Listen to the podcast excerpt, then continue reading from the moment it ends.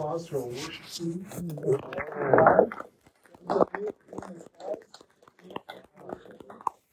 And with that, give it up for Pastor Wilson. Amen. Well, grace and joy to you, family. You gotta say that back to me. Grace and joy to you, family. Grace and joy. Wonderful. It's so good. So good to hear you guys tonight. Amen. I'm excited. I want to um, thank you. I'm gonna call you Pastor Song. Amen. For that good word tonight. I want to come alongside and encourage you in God's word tonight. My thoughts for us is going to be found in 1 Timothy chapter 4, verses 4 through 16. You can boot that up on your phones if you like. But it's Paul's charge to Timothy, who is going to be one who is caring for souls. I titled this devotional thought today, What Every PsyD Student Should Know. That's good. That's good right there. The word of the Lord says this Timothy, if you explain these things to the brothers and sisters, you will be a worthy servant of Jesus Christ, one who is nourished by the message of faith and the good teaching you have followed. 1 Timothy 4 6 through 16. Do not waste your time, Timothy, arguing over godless ideas and old wives' tales. Instead, train yourself to be godly. He says, physical training is good, but training for godliness is much better, promising benefits in this life and in the life to come. Timothy, this is a trustworthy saying, and everyone should accept it. This is why we work hard and continue to struggle, for our hope is in the living God. Somebody say, living God. Living God. Who is the Savior of all people, and particularly of all believers. Timothy, teach these things and insists that everyone learn them. Don't let anyone think less of you because you're young or because you got a new degree. Amen. but be an example to all believers in what you say, in the way you live, in your love, your faith, and your purity. He says, until I get there, focus on reading the scriptures to the church, encouraging the believers, and teaching them. We would say at Wheaton, focus on the spiritual disciplines. Mm. Do not neglect the spiritual gift you received through the prophecy spoken over you when the elders of the church or your professors laid their hands on you. Give your complete attention to these matters, Timothy. Throw yourself into your task so that everyone will see your progress. He says, and keep a close watch on how you live and on your teaching. Stay true to what is right for the sake of your own salvation. And here it is, family, and the salvation of those who hear you or who are your clients or your patients. As graduate students of Wheaton College, you're pursuing academic excellence and leadership in your chosen field. So, in this devotional tonight, let's explore the wisdom that Apostle Paul, a learned man, gave to his young mentee, Timothy, and how this can apply to your journey as graduate student leaders. So, three things let's examine tonight. Let's examine Paul's request, Paul's revelation, and Paul's responsibility. His request, his revelation from God, and his responsibility. The Bible says, in his request to Timothy, in verses 6 and 7, that Paul here imparts what we would call is a critical mass of information to Timothy. He wants him to hold fast to this information he's receiving. Mm. Now, this would have been significant for Timothy because he was getting ready to care for a whole region of people in the place called Ephesus. He was going to be over the pastors, who was going to be over the congregations to teach them about spiritual health and wellness. So, this information given to him was going to be vital. And as graduate students, you too should be mindful of this message tonight and not let the culture in which you're about to face be a negative impact on your ministries. Two things jumps out to me in verses 6 and 7. One, he reminds Timothy to teach the truth. Paul encourages Timothy to share the truth with others, particularly with these pastors he's going to be appointing in Ephesus. So, as graduate student leaders, you too are called to impart the knowledge and the wisdom that you are gaining from your program and your disciplines in your studies. You're not just doing this for academic pursuits. God's downloading you with information so you can take it and be ministers of the good news of Jesus Christ in your particular field. Isn't that good news? Mm-hmm. Secondly, he tells Timothy, while you're doing this, avoid the distractions. Mm-hmm. Timothy is advised to avoid getting entangled in silly myths and unproductive discussions. Instead, he's to focus on training himself in godliness. Beloved, this is how he's going to be successful in the field that you're going in. You got to train yourself to think godly because you're going in an ungodly area. Right? So he's to train himself to be, to be godly, to think godly thoughts, and then as graduate students, you're to do the same thing. Stay focused on your academic and spiritual growth because that's why you're here. And you do this by avoiding the distractions that come to hinder your progress. I want to encourage you today. Here's some application for you. Take heed tonight to the word of God and share the knowledge and wisdom that you acquire from others while you're studying here at Wheaton College. And just as Timothy was instructed to train himself for godliness, we must invest in deepening our relationships with God and live out our faith amid the academic challenges. You know what the key to making it through your program is? Bible study, mm. practicing the disciplines, going to your therapist, Jesus the Christ. Mm-hmm. That's the key. That was so good what Brother, Brother Song gave us. That's the key. That's how you're going to make it. Because when you get in the field and you start to encounter the same emotions and the same feelings, you can go back to your training in grad school and say, How did I get through that? Oh, yeah, I made an appointment with Jesus. and he's going to be the one to get you through. Can I get an amen right amen. there? Amen. Second of all, not only does Paul teach Timothy about what we just talked about, but he here reminds Timothy about his revelation. In verses 8 and 9, Paul emphasizes that while physical training has its value, going to the gym, walking, exercising, spiritual growth mm. and godliness have value in every aspect of our lives. Mm-hmm.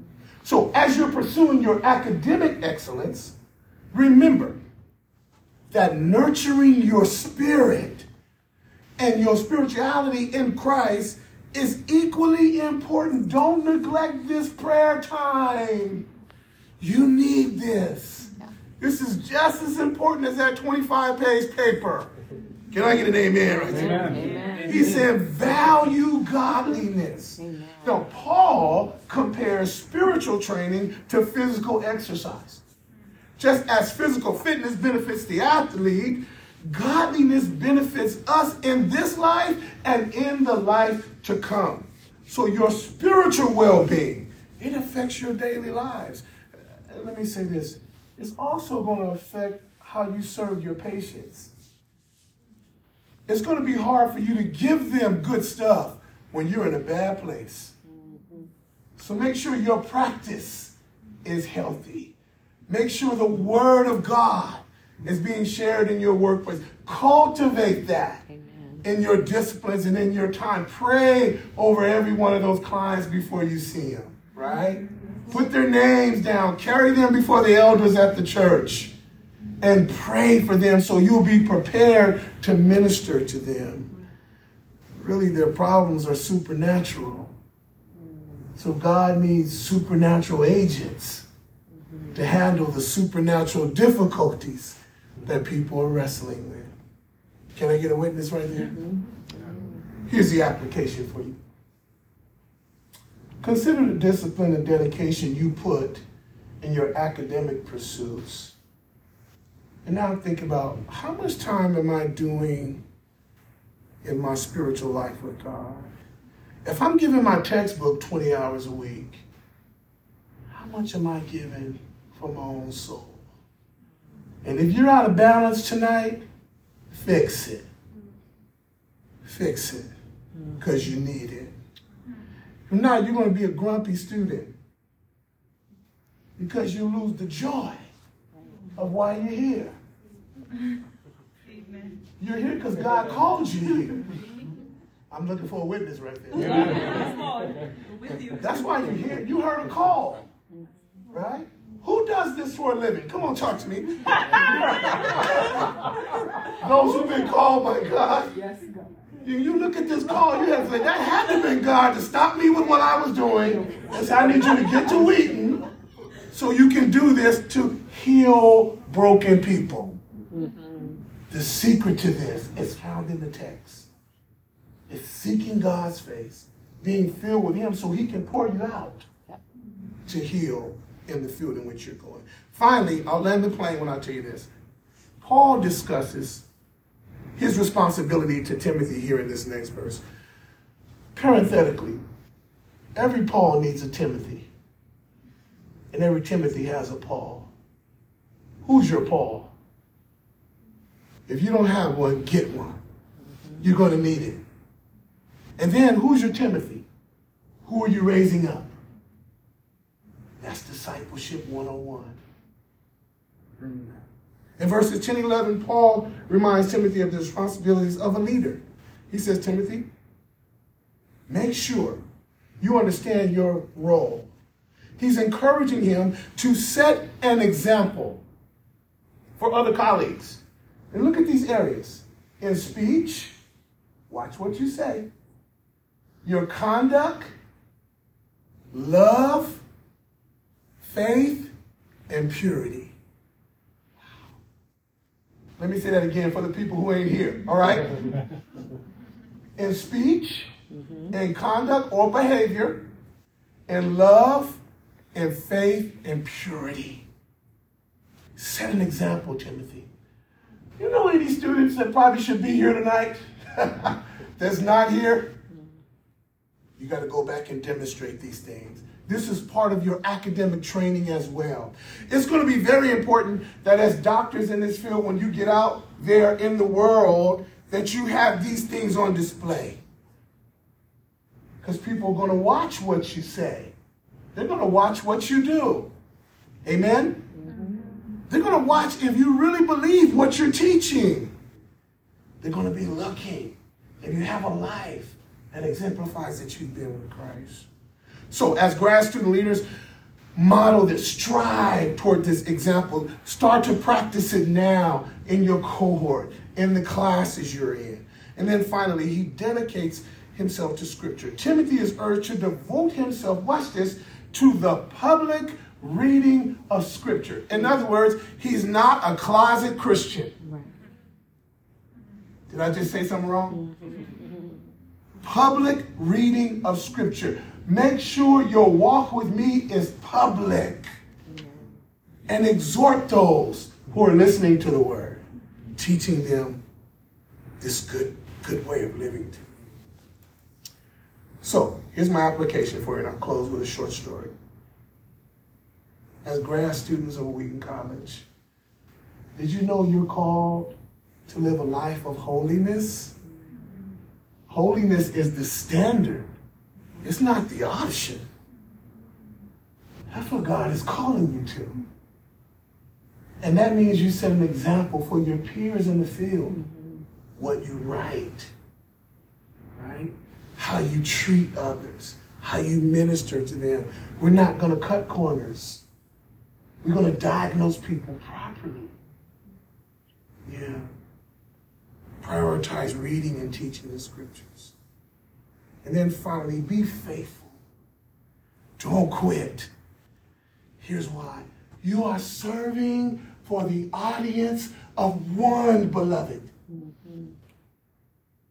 I hope you get published. I hope you write. I hope you do great things. But that at the end of it all, I hope that when you stand before our King, he says to you, Well done, Amen. My good and faithful servant. You know, by the way, he's not going to say Dr. Wilson, PhD and D-Min. He ain't going to call me good Reverend Doctor. No, he's going to say, Son, well done. You're a servant. And that's what I want to hear at the end of life. That's who we are serving for. Never get that mixed up, or you'll forget why it is he called you here. Close with this short story. I thought this was powerful, Brother Dave. Two young boys, good friends, were playing in the snow, uh, and they were saying to one another, Let's see who can make the straightest path in the snow. So there was this big tree in the distance. So the first boy, he started off walking, and he was trying his best to make it to the tree in a straight line. He kept his eye on the tree so that he wouldn't veer. Second boy came along and tried to mimic the first boy, and he did okay for a little while looking at the tree. And then halfway through, he turned around to try to check his progress and started going out of the path. When both of them ended up at the end of the tree, they looked back over their journey, and one had a straight line, and the others had a zigzag. And the boy with the zigzag the other asked his little friend, How were you able to have a straight line? He said, I kept my eye on the tree. He said, How come I zigzag? He said, You kept looking back, trying to assess your own progress. Mm-hmm. And when you take your eye off the tree, you're going to zigzag. Yeah. I got to close right there. That's a good preaching illustration. yeah, there's a tree now. Right? There's a tree. Calvary. You got to keep your eye on yeah. when you're serving in this field. Yeah. And the tree is Calvary. If you will keep your eye on Calvary, you will see Jesus and you will know how to treat your clients. Amen. But when you take your eye off the cross, you're going to be zigzagging all over the place trying to figure it out. And you will have lost your sense of direction. You know how I can lead a big college like this as a chaplain? I keep my eye on the cross. Because at the cross is the answer for the needs of every professor, every president, every board member, every student, every staff member. I keep my head in the book and keep my eyes on the tree. Because I got to get there. And I'm trying to lead by keeping my eyes on the audience of one. Keep your eye on the tree. Amen. I guarantee you, Jesus is in every subject you will study. Look for him. You'll see him. I guarantee you, every paper you write, He's somewhere on the page. Look for him. And keep your eyes centered on the Christ, and you will make it without zigzagging. Amen. Now high five your neighbor and tell him, I believe that's right. I believe that's right.